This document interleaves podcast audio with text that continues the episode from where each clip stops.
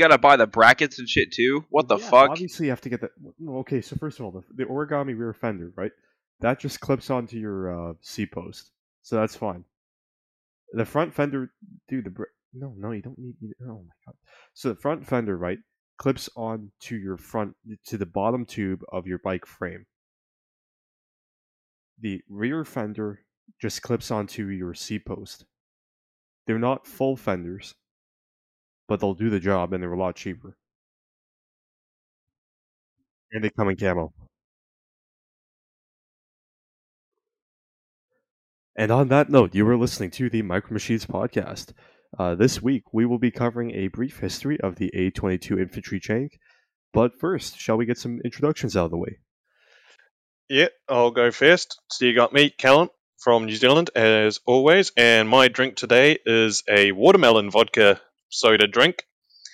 Uh, it's not the best. It smells stronger than it tastes. You know, when you open a drink and it just like fills an entire room.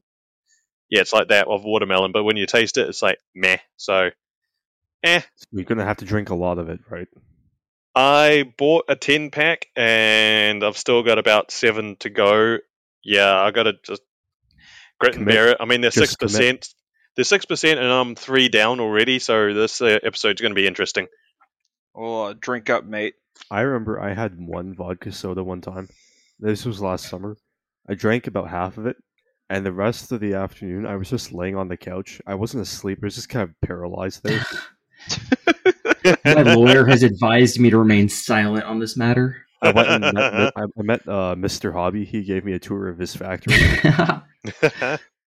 well, you got me, Dennis, here in lovely Ontario. God Currently, damn uh, it, Dennis. I am currently, Garrison, for your information, in the middle of thunder snow. Fuck There you, Dennis, lightning for outside my window. There is a blizzard going on. Dennis. Fuck you for having a thunderstorm, snowy, fun time, and for not going with the official introductions list order. Eh, too bad. Uh, Eh, too bad. Hey, I'm the one with the Garrison exclusives right now. I'm the winner. Here. God damn it. Uh, and I am drinking what is remaining of my cold black coffee. Well, I'm Garrison uh, in Kansas. I was drinking coffee, but I'm thinking about grabbing my bottle of fucking Canadian Club and just downing that after the last like 20 minutes. Did I get myself into this situation? Yes. Do I regret it? Kind of.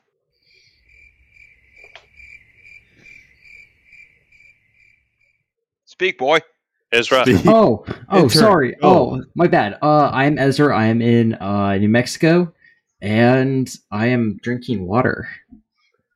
Ezra, when was the last episode that you were on with us? Like last week. Uh, not last week. were. Oh yeah, yeah, the week before that. So two weeks ago. It was me valiantly trying to defend Das work.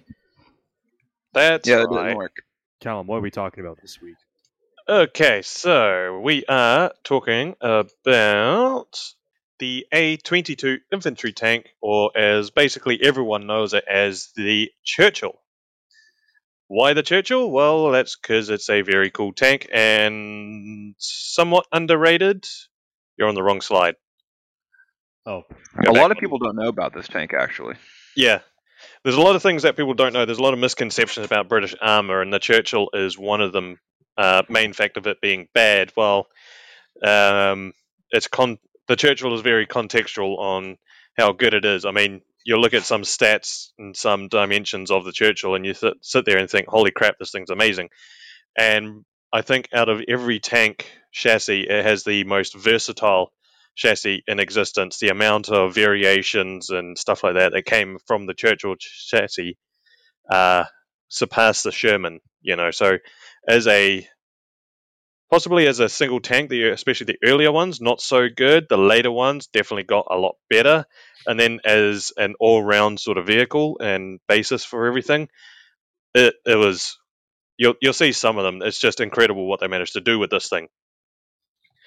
But as uh, as always, you know me. I like a bit of history. You got to know what happened beforehand to get to where we are with it. So, if you go to the uh, first slide, please, Dennis. So this well, I'll admit it, downright ugly son of a bitch. Hey, is hey, the I think that looks good. That looks good. Look at it. You got the Matilda turret. That's beautiful. You've got all this exposed. Oh god, that's a lot of uh, road wheels. Oh, never mind. You're right. It's ugly. it looks hideous. Yeah, so this is the A20 heavy infantry tank. Uh, so some short stats for you. You got a max of 80 mils of armor, which for the time is pretty damn good. 80 millimeters in the late 30s. That that's a decent amount of armor. Uh, it was trialed with a turret and hull two pounder as well as a three inch howitzer. Didn't go too far. It looks very much like a World War One design, and we're going to get into that very soon. Uh, the turret, as you can see, has the Matilda 2 turret with the quick firing 2 pounder. So, the A20 British infantry tank design was a pre war general staff specification, meant to be a replacement for both the Matilda 2 and the recent Valentine. Just like the former, it, it incom- incorporated typical trench warfare features. It was envisioned as slow, aka infantry pace, heavily protected with an armament only suitable to deal with fortifications. So you're looking at low velocity, high caliber, high explosive. Uh, it could crush barbed wire in the pro- and it could also crush barbed wire in the process. The tracks had to be long enough to allow trench for to allow for large trench, trench crossings, including anti-tank ditches. The first design had a strong World War One flavor, as you can see, with a two with two quick-firing two-pounder ordnance guns placed in side sponsons, as you can see in the arrow. If Dennis, you could get the laser pointed up, Let me fire up our laser designator. Boom. please. So you see see the uh, arrow that I've put there with the was trialed with the turret. Uh, yes. See that right little here. sponson there? Aw, that's cute. Yes, so that's where they're going to put two 20 pounders, also 40 or 40 millimeters. That explains so much about the design of this tank. I never realized that that's what they were going to do. Yeah, that was well, that was the original idea of what they were going to do. So you had two quick-firing two-pounder ordnance guns placed inside sponsons, a reminder of the lozenge design of the Great War. But this obsolete design soon incorporated a 60 millimeter steel-protected turret, like the one on the Matilda 2. So it's not quite the Matilda 2, but it's similar enough. The initial engine was the 300 horsepower flat 12 Meadows already used by the Covenator cruiser, Covenator cruiser, cruiser tank. Blech, completely fucked that bit up. The A20 final design was approved and a contract order was signed for two prototypes to be assembled at, by Belfast ship Belfast shipbuilders Har- Harland and Wolff, original makers of the famous Titanic, would you believe? So the people who made the Titanic also made the A20. Uh, both That's pretty cool. yeah. Uh, these two prototypes were delivered in May 1940. Various weapon combinations were tried, in, were tried, ending in a 3-inch or 76.2 millimeter howitzer. However, the A20 proved sluggish. Its 43-ton, overwhelming the engine. One prototype was shipped to was shipped to Vauxhall Motors in Luton to try to enhance its performance with a revised, lighter design and more powerful engine. They devised a strange arrangement called the Twin Six, fl- uh, which was in fact a flat 12 Bedford. This was the blueprint for the uh, A22. So you can see crew, uh, you can see Churchill in it. You can see the original design they're going for. They just refined it a bit more. But um, honestly, if there was a model of this, I would buy it in a heartbeat because it's just such a weird looking design. This whole tank. is Yeah, the right most up your alley. Thing I've ever seen. It's what, Dennis? It's the most Callum thing I've ever seen. Oh yeah, all those lovely rivets and everything. Oh, I'd love to have it. Ah! So, with more testing, more variations, yeah, went from the A20 to the A22, also known as the Infantry Tank Mark IV A22 Churchill Mark I, as you can see here. Similar designs but different. Similar but different. During the Battle of France, the initial design, based on trench warfare, was proved to be obsolete, and a new one was envisioned by Dr. H. E. Merritt of Winchell Ars- Woolwich Arsenal Tank Design Director. This model was then shipped to the Vauxhall factory at the end of June 1940. An initial order was given for two prototypes delivered by Vauxhall in December 1940. but more refinements, trials, and modifications were needed before production could start, and their first Mark I rolled out of the factory in June 1941. The A 22 tank, Infantry Mark IV, the Mark III was the Valentine, might look like might look like it was named after the iconic leader of the time, Winston Churchill, but according to Churchill himself, the name honoured the memory of his uh, 17th century, is it 17th? Yeah, XVII 17th century ancestor Sir John Churchill, 1st Duke of Marlborough. It could also have commemorated the instrumental leadership of Sir Winston Churchill, then First Lord of the Admiralty and head of the Landship Committee, the initiator of t- British tank design, British tank development during the Great War. First series were with 303 built in 1941. The tracks were entirely unprotected. This series was characterized by, a, by an early rounded turret with a two pounder quick firing standard gun coupled with a 3 inch or 76.2mm hull howitzer. Plagued by teething problems, they were relegated to training and reconverted to spe- special Genie versions later on, as we'll go through later. If we want to just go to the next slide, it shows a bit more. So, in the hull, you have a quick firing two pounder or 40mm and a cast turret. Um, you had no return rollers. The Churchills, even right up to the late variants, did not have return rollers. The tracks slid across uh, metal skids. You can imagine how loud that would be. Um, actually, there was one account that the reason the Churchills had to drive so slowly, they could drive faster than they did. It's just the, the sound made by these tracks across the skids deafened the crew to a point of they couldn't function. This was the 20th century Ajax, basically. Another thing you'll see is they have the 3 inch howitzer in the hull that fired HE and smoke only. However, the armor thicknesses of the Mark 1, it went from 16 millimeters to 102 millimeters thick in the front. The front plate of this was the same thickness as a Tiger 1.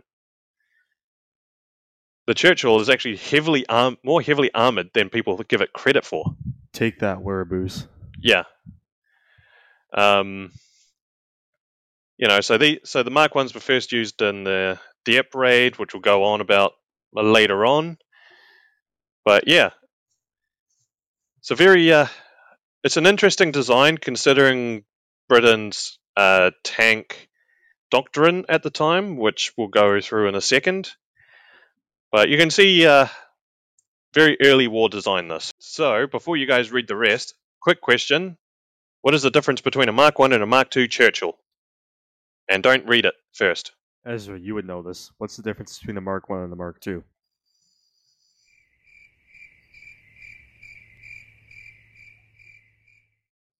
Oh fuck, my bad. I was uh, muted. Uh, is the difference the howitzer? Yeah, Callum, he read the slide. He was re- he was reading the slide. I, I was wasn't reading to the slide. I was actually on Snapchat. ugh, Hey, yeah. hey, Uh, get off so- my phone in class. I'm texting someone. Okay, jeez. Okay, so the difference between a Mark One and a Mark Two Churchill basically is you replace the howitzer in the hull with a Besa machine gun. Uh, basically, so a Mark II differs uh, from Mark One in the fact that the hull-mounted three-inch howitzer is replaced with a Besa machine gun, owing to the fact that the three-inch howitzer was in short supply, as well as the howitzer being ineffective, especially by British tank doctrine, which focused on being hulled down, which rendered the howitzer useless as it would be facing a dirt bund. Um, a close support Mark II with the howitzer and two-pounder swap positions were proposed, but that never went anywhere. So basically, British tank doctrine at the time was to go hull down, hence why their turrets are super thick. Um, they have great gun depression. They were meant to hide behind something and shoot. The howitzer was incredibly difficult to aim when they did when they could use it, but most of the time they couldn't use it because it wasn't sitting over a depression or a bund or a hill or anything like that. It just was ineffective and useless, really. Hence why they got rid of it. you, Callum. Yeah, this pertains to the Mark II. So the Mark II basically it, it goes from basically being you know this tank that has an anti-tank capability and some degree of anti you know infantry capability, you know, infantry support capability, and that goes to just having the two pounder. For the Mark II, were there any plans to somehow upgun the turret so that it would be able to at least support infantry better? Well, to answer that, go to the next slide. I didn't even plan that segue. Good job, Dennis. well, to answer your question, you are now talking about the Mark III. The Mark III was the first major set of modifications. For the first time, the turret was welded and housed a six pounder gun, also known as the 57mm, with a coaxial Besa machine gun, another replacing the former hull, and another replacing the former hull howitzer. Many changes to the engine, transmission, and protection were made, including the catwalk above, above the upper tracks. 675 were delivered in 1942. So this is the upgraded Mark One. You have the Mark Three. You have this nice welded turret. You have a higher higher power, higher velocity um, six pounder. Uh, we all know the British six pounder for its time was a great gun. It was really good. You had a bigger turret, roomier, more protection. It was. Uh, I think this went. I think the front, the armor on the. I think the main change was the armor on the uh, turret was uh, increased because of the weldness. Um, a fun fact about British welding you, you know how the Soviet welding was shit, right? Mm. Yes. They they welded at a too high a temperature and their welds became brittle. The British, when it came to welding, were very very good at it to the point where tests were done on their well on the welds on the turrets. I think it was on the Mark III, but also later turrets when they were uh, tested in the uh, the um, firing ranges it was shown that the welds were stronger than the actual armor plates that they were welded to. The actual welds, the, the uh, seam lines were stronger than the armor plates. Um, yeah, just an interesting fact that I thought was very cool. Ezra, you should take note.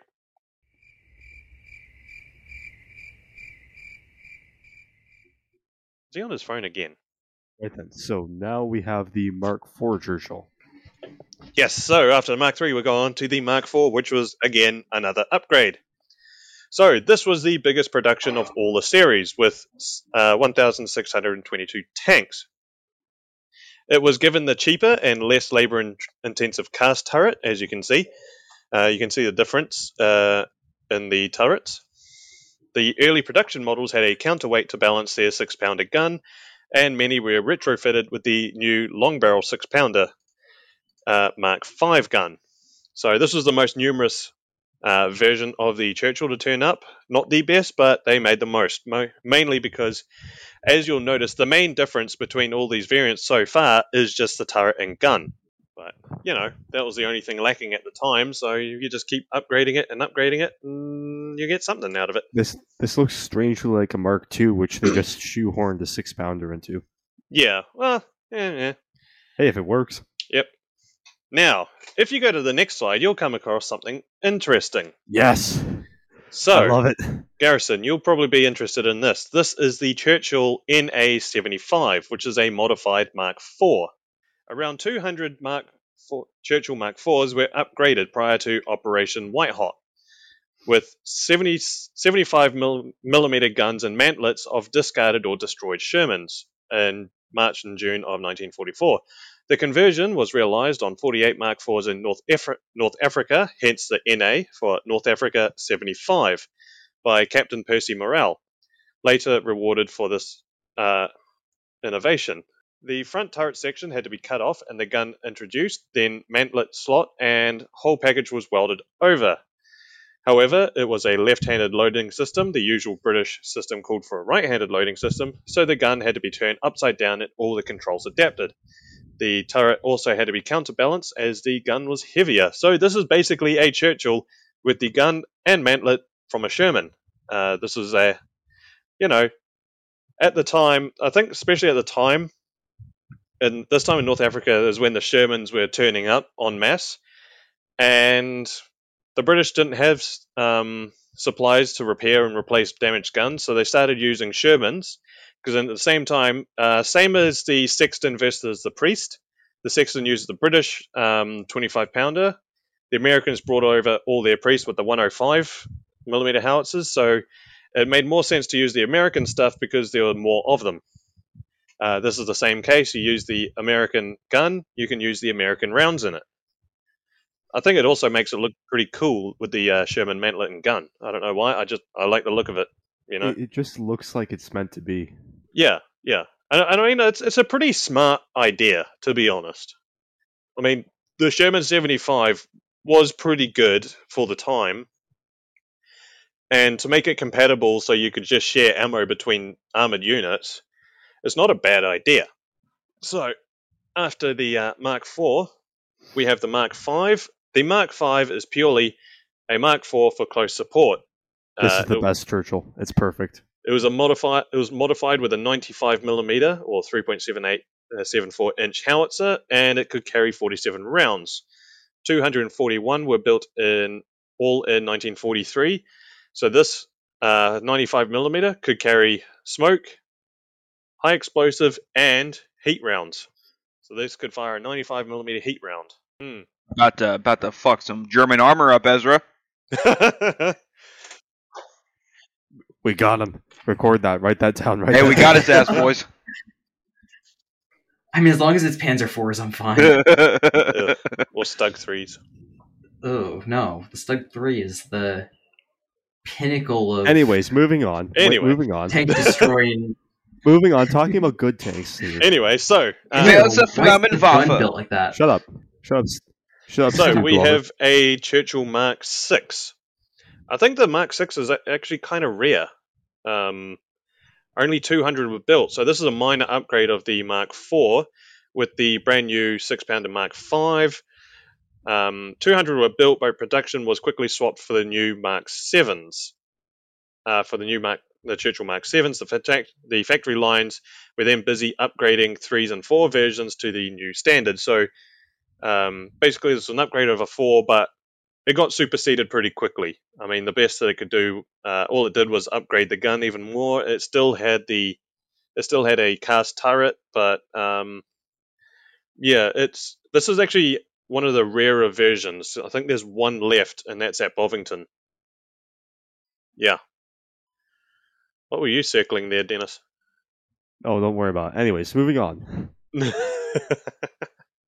is a weird episode. And th- this is why you watch the podcast. You don't just listen to it. You watch to see what the laser pointer is doing. Yeah. So we come to my personal favorite mark. This is the Churchill Mark 7, also known as the A22F. So a made- major modification, which was also called the Heavy Churchill, was two ton heavier, better protected than ever. With get this, uh, actually we'll go, we'll ask uh, Garrison, how how thick was the front plate on this? How many millimeters or inches? Okay, the Mark 7 had a total of 152 millimeters of frontal armor. Good lord. That's Yeah, 15 like- centimeters. That's Yeah. huge. That Yeah, a lot. like- You know, the Churchill was one hell of a heavily armored beast. You know, more heavily armored than people give it credit for it. This thing's got um, a tiger and a half worth of frontal plate. Is that how we're going to start measuring frontal plate? Like this is just in terms of how many tiger tigers it is. Yes. It's I mean, one I don't know. point five tigers. Thick. Usually people tell me 15, 15 centimeters is pretty small, but in this Oh, case, I don't know. That's pretty massive. I mean, really, really, really, hear me up. Why would you need more than 15 centimeters of armor? I mean, really. I mean, you can Really? you can you can actually see the thickness. You see, uh, the Churchill didn't have the same sort of hatches um, as say a Sherman, where you open up top and stick your head out. This had like a faceplate that opened out sideways, but you can Yeah, see plug, just how yeah. thick the armor is on that. So, so here's a question, Callum, about the turret, and you may not, may or may not know it. I don't know if it came up in the research. Yeah. So, with the Mark 7's turret, are Yep. they just basically taking like the earlier Mark 6 uh, turret, which is more rounded, right? And are they just literally just casting more metal onto it, or is this a completely new design? Uh, this is a new design. So this is a casting. This is cast but welded. This is te- technically this is a welded turret. Turret. Did they weld the, like the top plate onto uh, cast? Like Yes. yeah. Uh, all right, fair enough. Yeah, so te- technically it is welded, but the uh, the frontal plate, or like the the front face of the turret, had a lot of armor on it. Uh, this version was reclassified as Ordnance A42 in 1945. Um, production was around 1400, built until late 1944. So this is like the definitive Churchill. Uh, this is yeah, the the heavy one, the best one the one I love the most. It's got a quick firing 75 millimeter, So it's a pretty decent gun. Probably could been better. Uh, we'll talk about that a bit later. But overall, I think it's also the best looking Churchill. It's a great looking tank. If I'm not mistaken, that was the uh, the one. To Yes, and that's the one I made. And honestly, if you want a very good kit, the Churchill Mark 7 Tamiya kit is amazing. Best tooled kit I've made. So good. So, now, Mm, just a quick look. You have the Churchill Mark 8. Literally, it's just a Mark 7, but with a 90 with the 95 millimeter howitzer and 47 rounds. So it's just a close fire support of the Mark 7. I do like the picture I managed to find in the black and white though, because yeah, Is that from Panzer Sarah? no idea. But Fair only enough. 200 of these is. are It- made. Looks Yeah. like his kind of yeah. Yeah, I, I do be I, I love Panzer Sarah. What a cool guy. He is. but yeah, Mark 8 is just a Mark 7 close support. That's all it is. Now, Ugh. there was a there was a section there. You have the Churchill Mark 9, 10, and 11. Uh, these were upgrades. So the following marks were not production vehicles, but completely overhauled and upgraded earlier models. So production figures are irrelevant.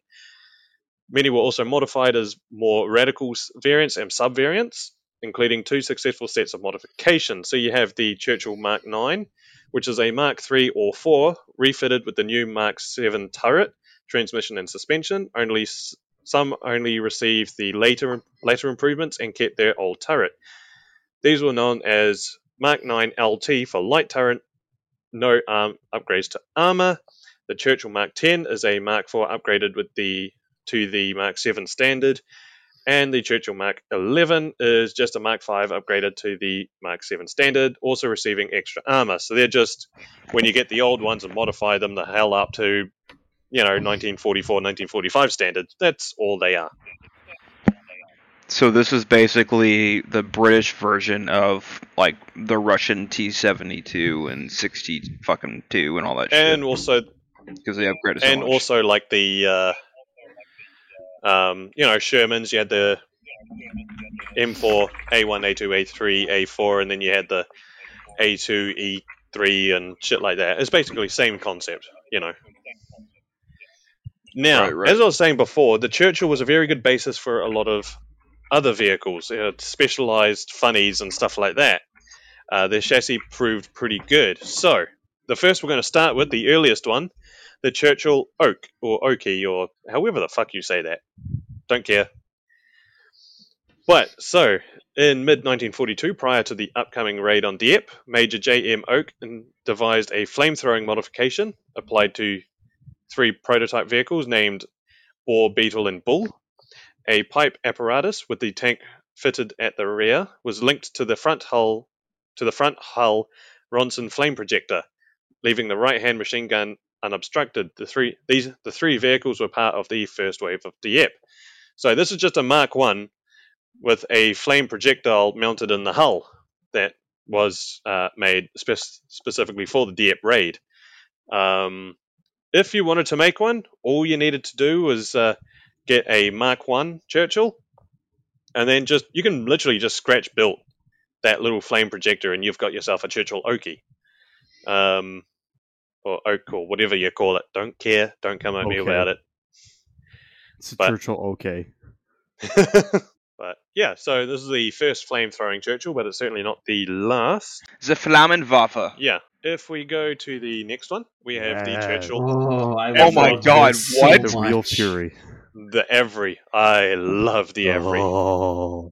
How the fuck is it? Garrison, don't ask questions. it's so Just- just girthy. take it. Just No, it. I'm no, th- that is that is that is like against What- what is? physics. L- what is that on the back? You What do mean the what's front? on the back? It's on the front. Oh god, you're, why You is it on the front? You know what? No, I, I've got this one. You know what a fascine is? Hmm. What is a fascine, Garrison? You should know this. You're in the Marine. I don't. Bro, No. know- oh god. Okay, so quick history lesson. So the idea of a fascine. Is that what they'd roll over, put in trenches, and Correct. cross over it?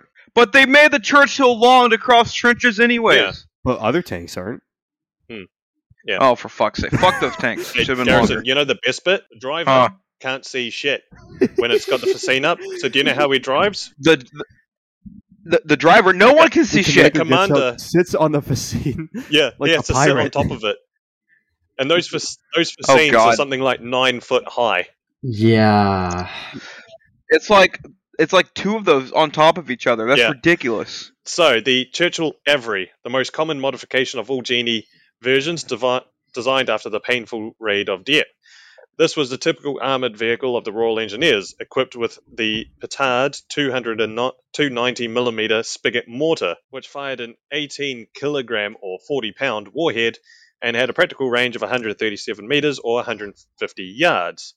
I have seen this fire. It fires really slow, but you just see this big barrel go flying in the air, and then there's just giant explosion. This thing Ho- was Oh, amazing. God. It's amazing to watch fire. homeboys just throwing a garbage can at them. I want to. Yeah, I'm about to say I want to see that thing fucking I'll, in I'll send you a link for it. Um, so its purpose was to clear concrete bunkers and all kind of enemy fortification and obstacles. Reloading was performed by the co-driver, staying in his hatch and the turret facing him. It was a basis of which could serve many purposes, like the mine flail version, explosive carrier, fascine carrier, and bridge layer. Uh, so, just a quick note on the fascine. So, a World War One solution still favoured was to carry a very large bundle of wooden poles or brushwood at the front of the vehicle, released into trenches and dis- ditches in order to make a step, allowing other tanks to cross it.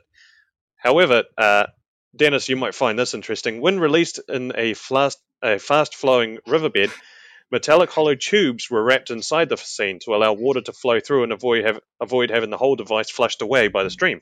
I, I saw I've seen actually quite a few of those. So when you're making a model of it, yeah, that's a neat thing. If you you know the uh, plastic tube, yeah, that yep. uh Was it like makes uh, Green Scene or something does? ah what's it? I should know this. I, I work at a store that sells it. Uh, come on, Dennis, use that big Green Stuff. World. No, not Green Stuff World. It's uh Evergreen. Evergreen, Ah. yes. Evergreen plastic rod. Just take a Dremel, literally cut that stuff. You have a fascine. Yeah. Pro tip. Or you could just get a bunch of like small twigs from the yard, like a bunch of them, kind of like Night Shift did for his uh, IS-2 bridge. That got collapsed, and do that. Yeah, do a mix of them. I just want to think of the the weathering op, like the possibility of weathering those plastic tubes. That'd be pretty cool. That's true. Hang on a minute. Just, I think I've just found the. Uh, where is it? There it is. I'll just post in podcast planning. Garrison, if you have a look and go to around 25 seconds in, you'll see the uh, how the uh, petard spigot mortar is fired. What it looks like. Said 25 seconds. Oh god. Oh my god. Fuck yeah. So it's a, it's just a giant demolition charge. You know, that's fires into something. That is fucking sweet. So The evil cackle. oh dear, it's just Garrison losing his mind. Dennis, you That's fucking all. dick. Fucking Dennis. So, this weird thing we have on the slide is the Churchill bobbin carrier. Uh, basically, learning from the Dieppe raid and other raids, uh, what's one thing that could stop al- uh, tanks getting up a beach? The beach. Yeah, Tank stops. uh, sand Wrong. and wet mud. The bobbin carrier was a temporary solution, basically. So this version was used during landings on sandy beaches and soft grounds, uh, like extreme mud. Uh, a 10-foot large canvas bobbin was carried in front of the leading Churchill, and it was released to create a rolling path for the following vehicles. The way that this worked was basically they dropped the end of the bobbin, and the tracks of the Churchill caught it, and that's how it rolled out. It literally just ran across the bobbin as it ran, as it spooled under it. Under it, this created a temporary road. It wasn't the best, like it was. When I say temporary, it was temporary. If they ran too many vehicles, you, you ended up still getting the uh, wheel wheel ruts, and they ended up uh, basically beaching themselves. But as a temporary solution to get things just up and off and out fast, this was a very very useful device. Actually, you can see sort of the same principle in a lot of beaches in North America. What you see now for wheelchair users, they have these blue mats, and they do the exact same thing. They roll them out on the beach, and if you walk on those versus the sand, you can see the exact same principle that these bobbins worked on. Yeah, I mean, it's a pretty ingenious design. To be honest, it's it's pretty good. It's simple, but it works. Yeah, that's all you need. Up next, we have the Churchill small box girder. This was an assault bridge carrier. The bridge itself was relatively small at 30 foot or 9 meters, but could be deployed quickly to allow troops and light vehicles to span large gaps or climb impassable objects. It looks unbalanced as hell, but it was literally you couldn't ask for a faster temporary bridge layer. Literally just line it up, drop it, you're good to go. You know. Also, make a very Right good on. model. This one. Uh, next up, this is the Churchill. Bull's Horn plow. So this was a minesweeper ver- Churchill equipped with a large mine plow tailored to excavate and expose landmines. A mine flail version, the Toad, was also built after the war in 1950. This is a pretty rare type. Uh, not many were actually used. It's a cool licking system. So, and I do think you can buy a resin conversion kit of the Bull's Horn. So if you wanted to make that, there is a resin, resin conversion. This Oh one? My God. The Churchill double onion. I was telling, I was What the? I was telling? Dennis about this earlier. The double onion. Oh, okay. This is the strangest sentence I've ever had to utter on this podcast so far. The double onion was the successor of the single carrot explosive device. The fucking British Oh, and naming shit. I swear to God. This is the equivalent of like in those SWAT team movies, the guy who just goes up to the door and puts a C4 charge on. yeah. So it consisted of two large explosive charges placed on a metal frame that was laid on a concrete wall and exploded from a safe distance. Another variant was the Churchill Goat. But this is just this is just a Churchill breaching charge, basically. The Yeah. goat. Double Oh, Onion was a successor of the single carrot explosive device. What the fuck? It's the most British sentence I've ever heard. Oh my god, I love it. Oi, lads, what should we name it? The fucking double onion, eh? God. fucking Christian, you got a lot to Yeah. answer Yeah. for, bud. Yeah. Well, he's Australian, so you know. Is he really? Yeah. What? No, thought the he was dude's Bahraini. British. No way. Wh- where's that? Bahrain. Homeboy grew up in Bahrain. Anyways, before I dox Christian two more. too Yeah, yeah. more. You like that? What have we said Are about s- sanding? I was hoping you wouldn't hear Harrison, this. I'll mute Harrison, myself. Are you threatening to hijack the podcast with sanding? Again. Oh god. I will leak the Garrison exclusives. No, I'm sorry. I'm Sorry, sorry. I repent for my my fault. sins. I repent for my sins. uh, okay. So up next we have the Churchill ARV or Armored Recovery Recovery Vehicle. This was a salvage conversion based on a turretless Mark I. The front jib had a 7.5 ton capacity and had a counterweight in the rear. The rear jib had a 15 ton traction, whilst the winch could pull 25 tons. Damn, that's not bad. The small tailored turret had a dummy gun, a single Besa machine gun served for close quarters defense, and there was enough room inside to carry the damaged tank's crew. This looks kind of neat. This is That's a cool pretty version. good. How much could it pull? Uh, the winch could pull 25 ton, oh, that's enough for like two of your moms. Damn. or one of yours. Oh. You're not wrong. oh. Like I, I, I can't hate on you because you're not wrong. oh, okay. we go to the next. This is the most. This is one of the more interesting versions. This is the Churchill Ark ARK for armored ramp carrier. I don't know how carrier has an K in it, but okay, whatever. The fucking This British. turretless vehicle carried a folding bridge. When unfolded, it spanned 65 foot or 20 meters. The submarks, the submarks one and two had trackways either on the tracks or directly on the vehicle itself. In 1942, 10 Churchill uh, Great Easterns were de- uh, delivered.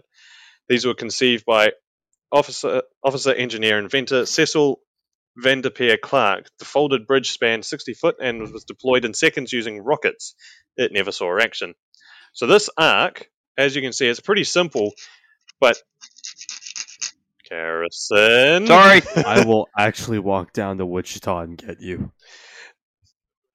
Okay, I'm sorry. I'm sorry. But so the arc, as you can see, it's just literally just a rolling bridge. Uh, it could it helped with climbing seawalls, um, and funnily enough, the suspension on the Churchill was good enough. As you can see on the second photo on the right, it's got a Churchill on top of a Churchill. The lower Churchill could drive with the Churchill on top of it. The suspension is pretty damn good on a Churchill. So, how much wood could a Churchill chuck if a Churchill could chuck Churchill would. One of your mums. Oh! Oh. Uh, um, there is a bit of debate over why they called it the Ark. Some say, uh, some people claim it's after the HMS Ark Royal, being a, car- a being an aircraft carrier, also known as flat tops, which is what the uh, Churchill Ark looks like. Uh, some say there's, uh, you know, some say it is armored ramp carrier. Uh, some say it's not. The hasn't been decided. Don't know what it is. Yeah, so this is the Crocodile, the most famous version of the Churchill. Around 800 of these were built. It was the main Allied flamethrower tank in Europe, generally a Mark 7 with a flamethrower replacing the Hull Besa machine gun. The fuel tank carried a trailer, was carried by a trailer, had a, and it had a range of 150 yards, firing in one second bursts. Now, the mere sight of one of these turning up to the Germans usually meant that half the time they didn't even use the flamethrower um, because the Germans, not you know, being of sound mind, did not want to be cooked alive. A lot of the times they surrendered just by seeing one of these roll up because, of course, this is a Mark 7 with the 152 millimeters of frontal armor, a quick firing 75 on top, and a flamethrower. You couldn't get any better than that. They saw that, they saw the flame coming out, they just surrendered immediately. However, the crews of the crews of the crocodiles were also cognizant of the fact that they were also hated so much.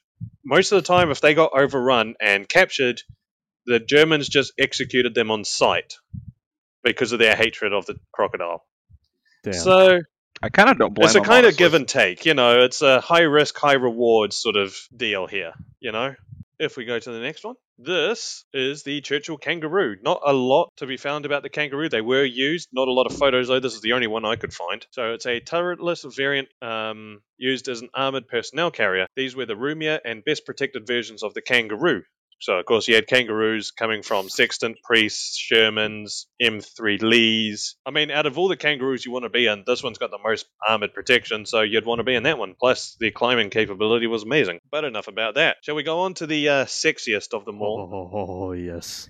The Churchill 3 inch gun carrier. So, this was probably the only attempt to build a tank hunter based on the Churchill. It was modified to house an anti aircraft 3.5 inch or 88mm Mark 1 gun in a ball mount inside a thickly armored superstructure. 50 were built in 1942, but their fate remains uncertain. Large scale conversions were dropped due to the adoption of the 17 pounder. There is only one left, and it is in Bovington, and it is in a shocking state of rust. I want to see this thing in a model. Uh, There there are is models of it. Uh, Bronco, no, Bronco or someone else. I think Dragon maybe makes one of these. Um, yeah. that actually yeah. wouldn't surprise me. Dragon doing it. It's like the inbred cousin. Yeah. So if we go to the last main variant, Oh God. Big Now, the boy. A43 infantry tank known as Black Prince. Dennis, Gentlemen, gentlemen, Pencil barrel. we have the Tamiya Churchill hull, and now we have the Comet. Oh hell yeah! I say the time has come. they got to make a Black Prince. Although the hull on a Black Prince is vastly different to a Churchill hull, Damn even it. though it's the same base. Damn it. my notes on it. In 1943, the Churchill was the most heavily armored tank in British service, and it was seen as an adequate response to the, ti- the German Tiger and Panther if rearmed with a more potent weapon, the 17 pounder. It was designed on the basis of the Mark 7 at Vauxhall Motors and adopted in 1944 the turret developed for the Comet. But with 10 tons more and the same original engine, its performances were mediocre at best. By early 1945, only six prototypes had been built, and at the same time, scores of Sherman Fireflies were already available and battle proven. The last versions of the Cromwell and Cavalier were in service, as well as the Challenger and the brand new Comet. There was already a perfect match for the original 1943 specification of a universal tank, and the development then, the promising and heavily protected Centurion. Consequently, the Black Prince project was seen as redundant and abandoned after only six prototypes. One of the main differences between the Black Prince and a Churchill, Dennis, you can't take the ch- the hull of a Churchill. It's not wide enough. Uh, you can see if you go if you look at say the front hull of the Mark Seven. If you go back to that slide real quick, that one. Yep. So you see just how close the driver's Oh, hatch is to the side, That is considerably narrower. and then if you look at the Black Prince, Yeah, no, you're right. It is has a been- considerably larger hull. Yes, because it's got to accommodate the larger turret, the larger gun. I mean, the Black Prince could have actually done, could have been a good tank if they'd actually changed the motor into something that was decent. The British had this thing of putting underpowered motors inside tanks, and I don't know why. They could have easily simplified it, rectified it, whatever, but they didn't. The Black Prince is possibly the biggest underdevelopment, underrated whatever in the world. It could have been something really good if they didn't only put a decent bloody engine in it. I mean, it's a great looking tank. It's got the 17 pounder, which was the same as the Challenger, the Comet, everything like that. You know, it's got the, the turret of a Comet. This could have been a very good tank during the Korean War. Only six were made. There's only one left, and that's at Bovington. And I got the pleasure of seeing it up close. I got to touch it. It was nice. Um, yeah, the Black Prince. If I could go back in time, I'd shake the person who designed it, going, put a better bloody engine in it. You know, not that I'm salty about it or anything, but you know, This is more fearsome to me than the tiger. I would love to have a model of the Black Prince. I I don't even know if there's a company that makes a model of the Black Prince. I mean, hell, you could do some resin configuration, No, some kit bashing. No, because you have to widen the hull, the, hu- and also the you can see the the side profile of the hull is quite different to the Churchill. Like you, it slopes instead of going straight across, you can see the front. It starts to slope down. There, there's a lot of differences in the suspension. Um, it it looks Churchill-esque, but it's not Churchill. It's the same as say the P51 Mustang and the F82 twin Mustang. Look similar. No shared components. Yeah, it kind of looks like. Uh, honestly, it looks like a a Churchill and a Comet had yeah, a baby. I mean, it, it looks like Churchill, but wider and sleeker. yeah. I thought I'd talk a little bit about the history because the history of the uh, Churchill is kind quite interesting, actually. I'm because it with snow hard. Almost didn't happen. Churchill almost never existed. To start with, their disastrous Dieppe raid, which um, you know would probably make Dennis cry every time he hears it, hears about it. So, the first time Mark Ones were used was during the unsuc- unsuccessful raid on the port of Dieppe. The Churchills arrived late, with only 29 landing on the beach, two of which sank, and 12 became became bogged down in the soft stand, soft sand. Hence, we got the bobbin. Only 15 tanks made it to the seawall, where they encountered tank traps and had to retreat back to the beach to provide supporting fire for the retreating infantry. The effect of the raid nearly had the entire Churchill tank concept abandoned.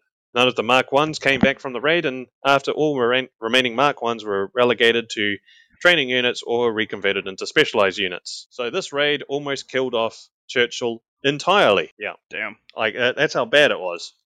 But at the same time, they didn't really know like how to use Churchills, what they were going to be used for, or anything like that. Plus, I mean, it's a pretty bad way to try and judge it on a raid, on something like a raid that was purely to test the defenses. Those poor Canadians, though, Jesus. This is uh, any Canadian with any knowledge of history. This is burned into our memory. Yeah, I mean, I'm, I'm pretty sure the British still haven't said sorry about that. No, this is kind of like. I, I'm gonna say this is kind of like Canada's Pearl Harbor, but that's not really fair to say because it wasn't really a surprise. Yeah. I mean, this is more like it was a raid to test the defenses, so they pretty much knew like they were going on a one way trip. I mean, you know, if it's unsuccessful, you're not coming back on that, something like that, you know? Yeah. What was that? Uh, that island where the Japanese got onto in, in Alaska, and then the Americans and Canadians. Yeah. And we had a firefight. Sorry, You boys. fi- you had a firefight and you guys shot at each other. There were no Japanese on the island at the time that they invaded. Well, they were there. They're just on the other side leaving. Uh, no, there was there was a point at the time where there was no Japanese at all. They went there. Wait, why am I laughing? We're the ones who lost that battle. Yeah. I, Yeah, you got fucked by our I will. 50s. s- I will say Yeah. though, that the picture on the left with the uh, Mark One disembarking the TLC, I would love to do a diorama on that. That would be very cool. That is so cool. And I will say, Dragon Dragon makes the uh, Churchill kits. But they're only in seventy second. Mhm. Well, I mean, no, Airfix does all their stuff in seventy six, doesn't they? Ugh. Okay. Anyway, if we go on, North Africa. The most pressing problem, even more apparent when the Mark 1 and 2 arrived in North Africa, was the unreli- unreliability of its Meadows engine. Plus, it had been conceived for a mild climate and suffered heavily from the blistering sun of Liberia. Who would have thought designing a tank in a climate like England and then sending it to North Africa, they would have overheating problem? It's almost like they've done this mm. before. Well, it's almost like no one thought about that but you know. Ventilation was all time poor and access limited, preventing efficient monitoring and maintenance. Despite being fitted with a 75mm howitzer, aiming the tank proved more difficult than expected, and by early 1942, the, introduced, the Germans introduced up armored versions of their main battle tank, the Panzer III, fitted with a 50mm gun. The two, pa- the two pounder, which at the time of early war was very good, but now you're getting into 42, 43, it is not so good. Uh, shared with nearly all other British tanks of the time, were found lacking. Their presence was not felt before the Second Battle of El Alamein, when the first upgun and upgraded Mark IIIs were first committed into action. The King's Force, com- comprising of six Mark IIIs, decisively for- supported the 7th Motor Brigade, destroying many German anti tank gun positions. None were damaged, and one was found with no less than 80 non penetration impacts. That's how armoured the Churchill was. 80 non-penetrating impacts, and you're probably looking at anything from 37 to 50 mil to short barrel 75s shooting at that. The English version of the KV-1. Pretty much. So this success made the War Office send more, creating three armored regiments and a full brigade that arrived in February 1943. All older versions were withdrawn and shipped back to Great Britain for an overhaul. So, if we go on to uh, after North Africa, we have Italy. With its reputation firmly re-established, the Churchill was massively involved in the whole Italian campaign. The main reason was terrain, favouring infantry, which in turn needed a sturdy support tank able to deal with the difficult terrain, and the Churchill was the first, first in line for this task. The specialised versions of the armoured engineers were vital to the entire Eighth Army, and many other Allied forces operating in Italy. The experience gained here also paved way for better versions, which were massively engaged in Normandy. Most of the modified NA 75s saw action there. Their range and efficiency were better than those of a standard Sherman due to the fact that the Churchill was a sturdier and more stable platform. Take that, Americans. So, real quick, which which uh, which uh, Churchill was used in Italy? Italy were threes, fours, and NA 75s. Damn it! So we couldn't use a seven, huh? That's just a Normandy in late war. Uh, late war, yes. Okay, what about Market Garden?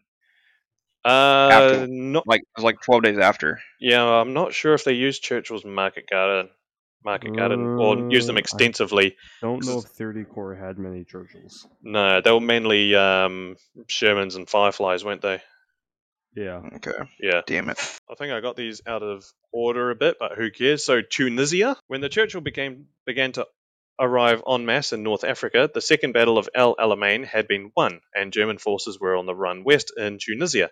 At the same time, the US and British forces landed in French Algeria and Morocco as part of Operation Torch, creating a giant pincer movement for the retreating Afrika Korps and what remained of the Italian divisions. Meanwhile, Marshal uh, Kesselring Kesselring, whatever, was sent in Tunisia with massive reinforcements, including the, the German brand new beast, the Tiger. The Churchill 3 and 4s, equipped with the 6 pounder guns, were no match for it, but proved but proved in many actions their tremendous protection and superior crossing abilities. Tunisia has a man- mountainous rain- terrain, and over it, the Churchill, uh, the Churchill motor- most motricity was second to none. It could climb up slopes that were deemed impassable for a tank and was able to provide infantry support where it was needed, often in areas unexpected to the enemy. On one occasion, a Churchill scored a lucky hit on the turret ring of a Tiger tank, jamming the turret. The crew hastily deserted it, leaving the Tiger as a prize. Guess which Tiger that was? One three one. Yes, Woo woo! I didn't know it was knocked out by a Churchill. Yep. A No Mark, way. Mark III sent a 57 millimeter round into the turret ring, jammed it. They couldn't use it, so they deserted it. So the Tiger, actually. Tiger 131, was invaluable to British intelligence and now stands at Bovington Museum in their Tiger room. It's actually, uh, yeah, it was pretty cool. So one advantage of Churchill's that they found is they could climb up steep mountains that no one else could do at all. And I believe there was one battle, the Americans were using the road to get up to a slope that was heavily defended by Germans. They had all their anti tank guns pointed that way. They weren't getting anywhere. The uh, Churchill Regiment decided to climb the hill, which they can do, as long as you keep it straight and keep going forward. Uh, one downside to this movement was if you had any sort of sideways movement, the Churchill would start doing what's called crabbing. It would start sliding and moving to the side. I think in the raid there was about three that crabbed too much and then started rolling and rolled all the way back down to the ground, which, um, you know, no one survived. Uh, it's kind of a horrendous prospect to be, you know, uh, washing machined inside your own tank. Uh, however, they managed to climb up the slope and get to the top to see a whole bunch of surprised Germans going, What the fuck are they doing right there? None of their ta- anti tank guns were turned that way because they never expected a tank to actually be able to climb this mountain. So um, that was one thing that the Churchills were very good. They just climbed up anywhere they wanted to go. They were like that. Their design, yes, World War One in design originally, but you know when it came to those World War One aspects of climbing trenches, all of that, the Churchill was just bloody good at it. So you, you can't discount it. Churchill is a good tank. Oh, absolutely. If we go to uh, the next slide, uh, Western Europe. I love those. Uh, I think those are Mark six and sevens there, all with their uh, tracks covering his armor. That looks so cool. So, oh, I needed a drink there. Although the Allies massively employed Shermans, the Churchill was always a welcome sight. Many specialized versions took part in the landings on the Normandy, Normandy beaches, with mine flail and bull's horn plough versions, bobbin version, even salvaged models. The Churchill, with its large tracks and many small bogies, provide proved invaluable in this sandy terrain. Their heavy mortars of most of the AVREs dealt with any fortifications of the Atlantic Wall, which had been missed by the planes. The excellent, the excellent manu- um, oh, what's this word again? Motricity of the Churchill was proven once more during the during Operation Bluecoat, while capturing a key position, Hill 309. They saw heavy fighting in the Low Countries. On the Rhine border, equally fortified, the Churchill again proved high, highly efficient, especially with the arrival of the Mark VII, impervious to most German AT guns, or when combining a heavy mortar and flamethrower versions, the Crocodile became infamous, infamous, infamous, in, fuck, infamously known for its macabre efficiency. Also, much so that in some cases, the simple view of one of these rolling towards a blockhouse triggered a prompt surrender. The Crocodile's crews knew too well that, in case of capture, they would expect no mercy from the enemy. They got shot. Churchills of all versions were massively engaged during Operation Veritable, which was the invasion of the Reichland. If we go to the next slide, please. A whole bunch of Churchills were sent to Russia as part of the Russian Ooh. Lend Lease program. So the Churchill was also delivered to the USSR via Lend Lease. A total of 301 Mark 3 and 4s were shipped to Murmansk. Uh, 43 were lost en route. Their most memorable action occurred in Kursk, when the 5th Guards Tank Brigade successfully counterattacked at Prok- Prokhorovka. The Russians appreciated the good mobility and large tracks of the vehicle and excellent protection comparable to the KV 1. So the Churchill is just, you know, the British KV 1. It's a great tank. The next slide will be a bit of a surprise to people. What? Churchills were sent to the Pacific. You're kidding. No. No way. Which Yes. ones? Which ones? So, less well known, a few Churchills were also sent to the Australian forces operating in New Guinea at the end of the war. By mid 1944, it was tested alongside the Sherman, with the Matilda II already in service, as a reference. The Australians eventually chose the Churchill, which was found very efficient for jungle warfare. However, only 46 of the 510 ordered ever reached the Anzacs, as the order was cancelled at the end of the war. So, you can put a Churchill in a Pacific theatre for a brief time. I Oh, dude, unfortunately. fuck yeah. Unfortunately, I couldn't find any photos of one of the 46, so that's a bit sad, but oh well. There is some post war. If you go to the next slide, please, and the last slide. Oh, well, not the last slide yet. So, post-war, as you can see, this is images of the of Korea. The last engagement of the Churchill came in Korea. By 1950, a Crocodile squadron took part in the Third Battle of Seoul. Later on, four Churchills decisively supported the defence led by the 1st Battalion, Royal Northumberland Fusiliers, helping to maintain the Allied position there. The regular Churchill was retired from service in 1952, while special versions like the Bridge Layer were still on active duty in 1970. Many survived or are on display in various museums and collections, some in running condition. Well, right on. Now, so that is the active career of the Churchill. Now, we do have some models. We have the excellent 35th scale Churchill Mark 7 from Tamiya. They also do the Churchill Mark 7 Crocodile in 48th. Dennis, we know you we know you love your 48th now. Hmm. So, I may have to do this. I think you have to. AFV Club do the 3 inch uh, gun carriage. I think I actually saw that on TradeMe. Going for a stupid price. Dragon, of course, have their 72nd series. They have the NA75, the AVRE. Airfix have their weird 76 scale Mark 7. Uh, Dragon also do the Mark III with a wading unit, and AFV Club have the Bridge Layer. These are just some of them. There are a whole ton, but I don't want to get too far into the weeds on it.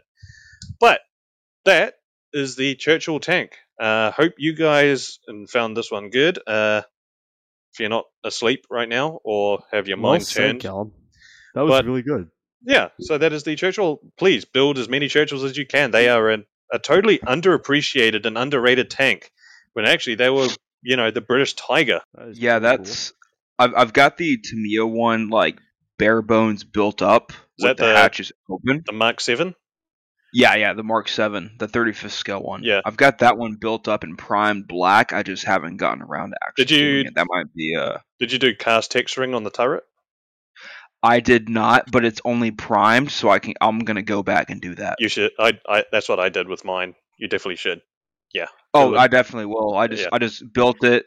What was it? Over a year ago. I built it over a year ago. Oh, yeah. And uh, just sprayed it black. So Okay, question: fenders on or off? fuck. I th- I think they're on. Yeah, I did mine on. I was kind of like, oh, do I do on, off? They both look cool. Uh, I went with on just because I wanted something extra to paint, but I kind of sit there, Right. kind of sit there sometimes going, oh, I should have gone off. I don't know. It's Yeah, I I'll go back to mine. I don't know, like you. I don't know if I'm gonna leave them on or off. I I want to get some reference pictures from late war Mark Sevens and uh, do like a like a springtime. Mm, You know, the the the Brits are talking to the German local Germans and whatnot. So yeah, yeah. they got some civilian kits. Yeah, it was, it's definitely a very good kit. I gotta say, it's that was a it was very nice to put together. I know I enjoyed it. Oh, it was it was a sweet. I mean, hell, it took me like fuck, um, like an hour. Yeah. To get put together what I did, yeah. there was like hardly anything to it, but there's good enough detail. And I'll I'll say this: one of the few times where rubber band tracks aren't bad, just because of the way that the tracks go together, you don't even notice that they're uh, rubber band because there's no there's you know That's full true. full tension on them. There's no sag or anything, and most of it's hidden by the catwalk. So you know it's one of the few times I didn't mind rubber band. That that is true. What are you gonna? What scheme are you gonna paint yours? I went with the classic British uh, black and dark green stripe.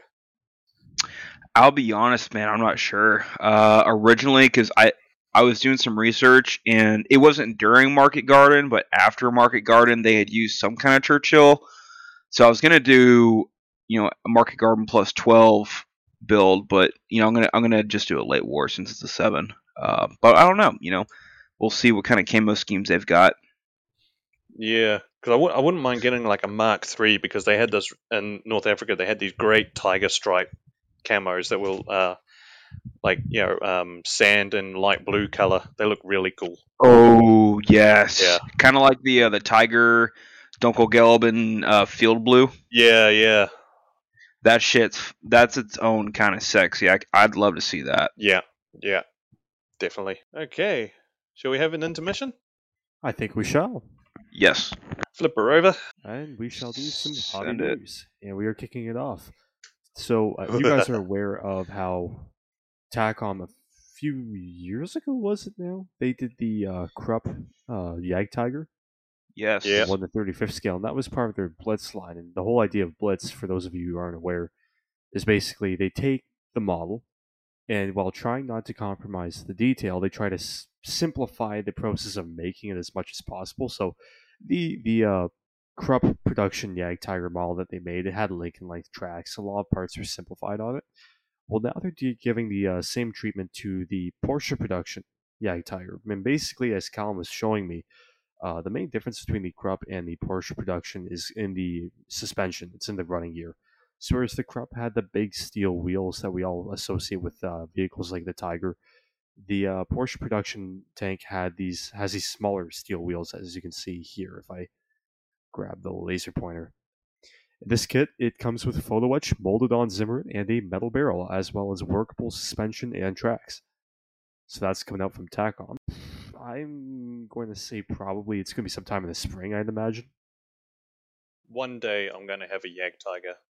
I Oh, love look. the Jagdtiger. Ooh, what's this? So mini. Does it come with a gun? It does. Yes. So mini art has this uh, captured German artillery uh, T60, with T60 being a Russian light tank, towing a PaK 40. That is fucking dope. This looks pretty cool. I'm not gonna lie. Ooh, Operation Barbarossa. Yes. Oh yeah. Ooh. Uh, so we got a Kiwi Spit from a Kiwi company. This is uh, Kotare releasing their That's mid. Spitfire Mark 1A mid production, and the decals for this are for a uh, New Zealand squadron. It's a New Zealand Spitfire. You can see just under the cockpit there, there is a Kiwi emblem on the uh, underneath it. So yeah, this is a in 30 second scale. Kotare, as we know, uh, all former Wingnut Wings guys, so you know that they're gonna it's gonna be one hell of a good kit. It's gonna be expensive, but it's gonna be one hell of a kit to put together. And if uh, if I could get my grubby little hands on one, I will do so with such haste, and I will definitely do it in the scheme shown by uh, on the box art. You got the uh, classic early war black and white underneath. Um, the roundels on the wings are weird. I've never seen them right out at the tips like that before. Never seen that before, but yeah, There's a first for everything. yeah. But Kotare Spitfire, uh, this is their big release. Can't see, can't wait to see what their uh, next release is. Knowing them, it's going to be good. Oh yeah. Oof, yes.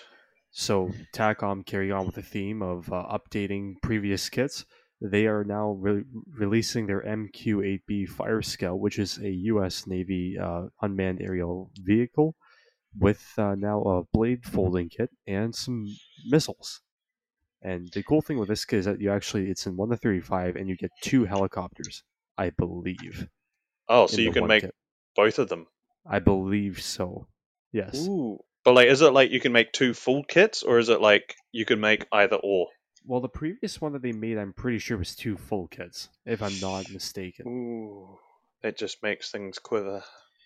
I, I Yeah, that's pretty. Uh, that's actually a really sweet deal. Yeah. yeah, how don't much is quote me on this. No, we're quoting your ass. Fair enough.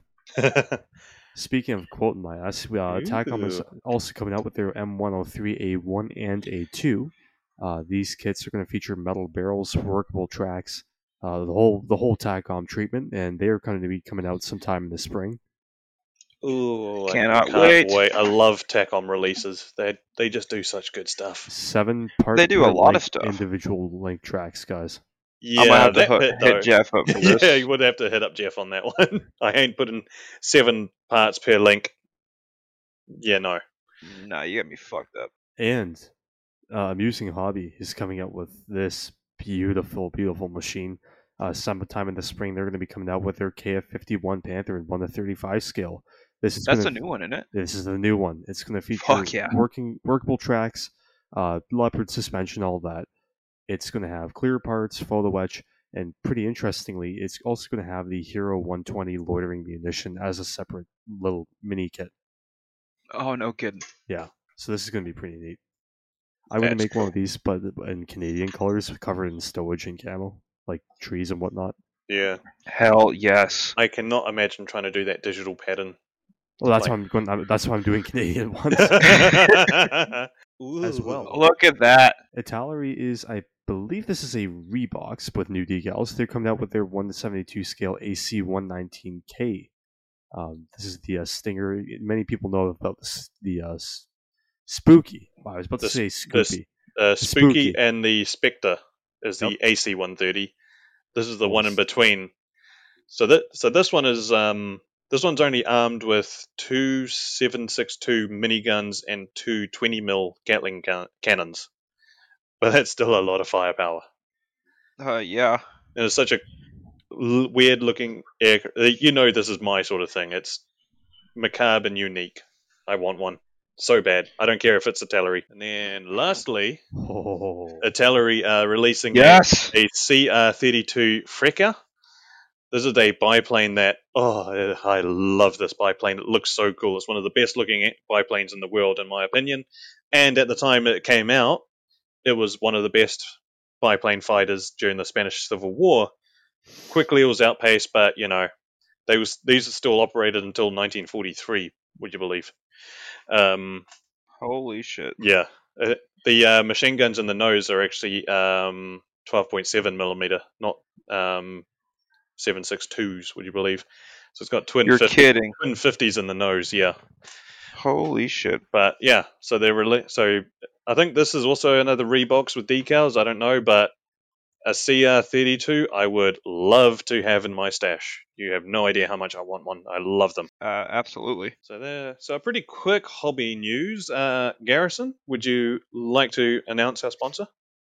Yes. So uh, officially, uh, we're announcing Scale Colors as our sponsor once again. This is a impromptu ad. We're in the process of making an official one that will be displayed on all of our videos and uh, episodes. But Jeff from Scale Color sponsoring the Micro Machines podcast with uh, gifts for uh, giveaway or not giveaways, but uh, group build winners and some other stuff here near in the future that we'll be able to uh, let you guys know about. So check out Scale Colors and Jeff's awesome work. Yes, scalecolors.com. and there you can also find his Scale Colors 3D collection as well. Yeah, he does some very good 3D scale tracks and all of that. So, yeah, definitely check him out. All right, so this is what I've been working on tonight during the podcast episode. I've been working on the medical Jeep for my uh, M26 Pershing Fireball diorama. This is a medical conversion Jeep uh, making out of polystyrene. Uh, what I use for the frames as well as some metal wiring. There will be a flag, a medical flag connected from the metal wire cutter on the front of the Jeep to that little metal pin just above the windshield. There'll be a little flag and a rope suspended there to keep it nice and taut. Um, but yeah, suggestions from the podcast members and uh, Discord members to lower the frame. So that's what I did, and I think it looks a lot better and a lot more believable now. Yeah, it's looking good. It's looking really good. All right. Uh, one of I think three or four picture or slides of my M26 Pershing Fireball. Uh, this is the completed uh, model itself. This is the Tamiya 1 to 35th scale M26 Pershing. I said displayed as Fireball the morning after it was knocked out, so it, it'll have the uh, crew members pulling out uh, other crew members who were killed in action, which uh, was the gunner and the loader. So uh, I've got the two resin figures there who are not painted yet, kind of showing you guys what it'll look like. Pretty good recreation of Fireball you've done there. It's looking really good. Yeah, very nice. Thank you, gentlemen.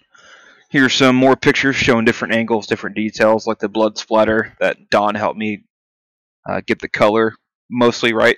Should have been a little darker, but that's okay. Uh, but just some of the details that are in the photos, uh, all that fun stuff. Next slide is fine. This is the main building. I, I'm calling this building one for my diorama. This was before it was primed in German gray, uh, showing all the scratch built parts like the polystyrene power cables with the wooden. Uh, somebody called those dildos, which was kind of funny. Um, the foam bricks, the the wooden works, and all the fun stuff there. Very nice. Very cool. Thank you, thank you. Next is uh, on that top row, you can see uh, pictures showing the top pictures are references. The bottom pictures are what I recreated on Fireball, uh, using those reference pictures, trying to showcase that battle damage to the uh, the uh, turret coax machine gun port that got hit, the muzzle brake that got hit, as well as the glance of that 88 millimeter round off the turret. And then a side by side photo of the fireball's left hand side. And then below that, uh, bottom left, got a Star Wars mod for Arma. It's been really fun. Thank you, Dennis, for helping me fix Arma. It's No been problem. a blast. Uh, in the middle bottom, those are the two tank crewmen I am I got tonight from the mail. Those are going on the T55. I'm doing with scale colors, tracks, and paint. That'll be uh, part of uh, sponsorship there. And then I just purchased the Rockhopper 29 thanks to Dennis with all of his expertise on bikes. No problem. Hey, best of luck with that. Thank you. Hey, look, Dennis built something. Dennis, Dennis. Uh, so we have these beautifully laid out slides from Garrison. you get the schizophrenia slide. Uh, at the moment, I am currently in the decaling stage of my 1 to 72 scale uh, Italeri X-47B, and the X-47B was an experimental stealth drone for the U.S. Navy that could li- take off and land from an aircraft carrier. I have completely thrown the rulebook out with this build, and I've made it into a Japanese Marine self-defense force search and rescue drone, which is why it's painted orange. So yeah, I'm just kind of going through the motions of this one and gonna have it covered in stencils and decals. Fucking hell yeah. Looking beautiful, dude. I love that yellow and that that uh that sky gray contrast. Appreciate it. Yeah, it's looking pretty good. Ooh. Uh, so this is my monogram 72nd scale Dornier Do17Z, uh, done in the, I think it's early Condor Legion. So this is early war, uh, Battle of um, of Britain style. Yeah, so this was interesting to build. Honestly, not too bad of a kit to put together. Um, however, painting it was a pain in the ass, uh, especially the glazing. Uh, all of that I've had to do by hand with a very thin brush. I could I didn't mask any of it. It was just all hand painted. I kind of no, I, I don't kind of. I feel bad for you, but you did a hell of a job on this thing, dude. Hmm, I didn't even. Like that looks beautiful. It's not even weathered this. I didn't even pin wash it or anything. You, you honestly don't need to. It, it Hmm. the scribing you did, it's deep enough that the panel lines just kind of pop. Yeah, yeah. So it's actually yeah, it's not a bad kit to put together if you want if you don't want to put too much thought into it. I even put strung the aerial lines, but for 70 second scale they're so thin that you have to like if someone wants to touch one of the models that's got this line on it, I have to tell them it's like you got to pick it up with this these two wings or something like that. Just avoid this area that's got this ultra thin fragile wire on it that you can barely see. Um, you can kind of see it in the close-up photo on the bottom right. You can kind of see it leading up from the mast at the top. That little mast actually I had to scratch build because the one on the sprue just disappeared. Don't know where it went, so that's just a bit of um. Oh, what is it? Green evergreen. Yeah. So, but yeah, so that one's a uh, that one's going to be turned into a YouTube video at some point when I'm not lazy and I do the final. and I do the file final, you know, photos, make it look good, all of that shit. So, but yeah, but I'm just glad to have a Dornier. I love them. That's looking fantastic, Cal. Yeah. Absolutely. Where are you gonna Where are you gonna put it? Uh, currently, it is sitting between my Jagdpanther and B26 Marauder. No, Right on. No, it's actually next. No, it's next to the B26 and the Fieseler Storch. Yeah. Hell yeah. And then this was something I did on a Monday night after work because I was a bit bored. I was listening to a podcast. So my Type 1 Ho-Ni self-propelled gun that I did for the artillery group build, I didn't get around to doing the figures. Well, I figured, well, I wanted to get a bit more practice with painting them, specifically base colors. Um, detailing is easy, base colors are difficult for me. So I grabbed the two figures that were just lying around for the uh, for the self-propelled gun, and I just went through and just painted them to add into the tank, and it gives it a more dynamic feel to it, really. So, yeah, that's just, uh, that's what I got up to. Bloody good. Uh, bloody good week there, eh? Yeah, that's fantastic.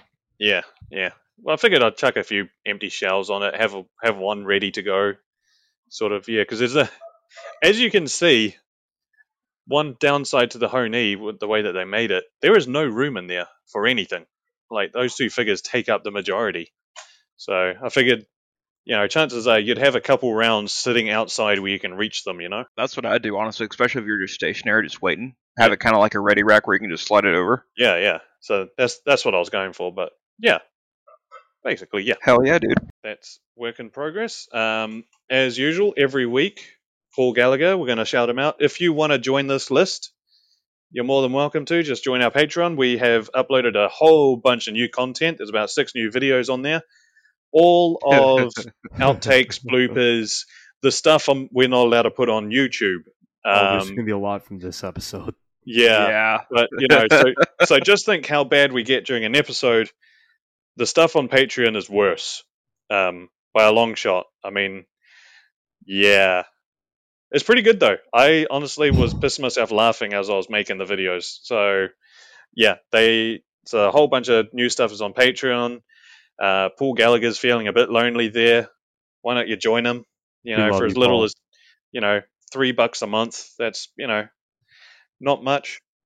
So give him some, give us some support, give him some company, get some exclusive content, make yourself feel nice, whatever you want to do. Come and support us on Patreon.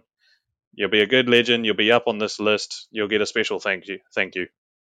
and you'll also be helping support the podcast group builds by that way we can purchase uh, prizes for each group build. Yeah. Because right now it's coming out of our pockets for each kit we buy, which gets expensive fast. I mean, it's out of the good of our hearts. I mean, we want to run them, But Of course, Uh, yes. I'll buy but them but- Patreon However- will Patreon will just help us out with it. I mean, you never know; you'll get even bigger and better prizes to um, strive for. So you never know. But yeah, just 100%. give us some, give us a bit of support. You know, we're coming up to uh, actually our next episode will be our one year anniversary. Oh no And kidding. That's going to be a pretty special episode. So we've got some plans in motion for that one. Uh, what's so last slide? Uh, Garrison, this is your little baby. Yes, sir, it is. All right, so this is our current main group build going on. It's the Cold War group build started February 1st. This group build ends June 1st.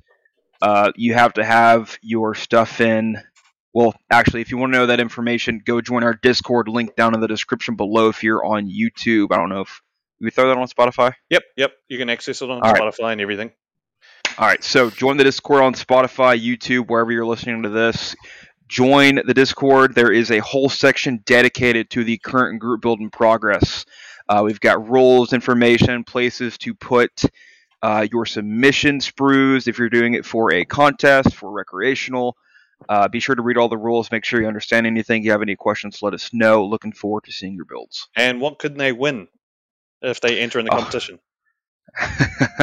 well, not only, my friends, do you win A, if you win first place, right, you get the A 135th scale Takom, okay, Takom T55, okay. Since it's Cold War, we're going to kind of gear it towards that.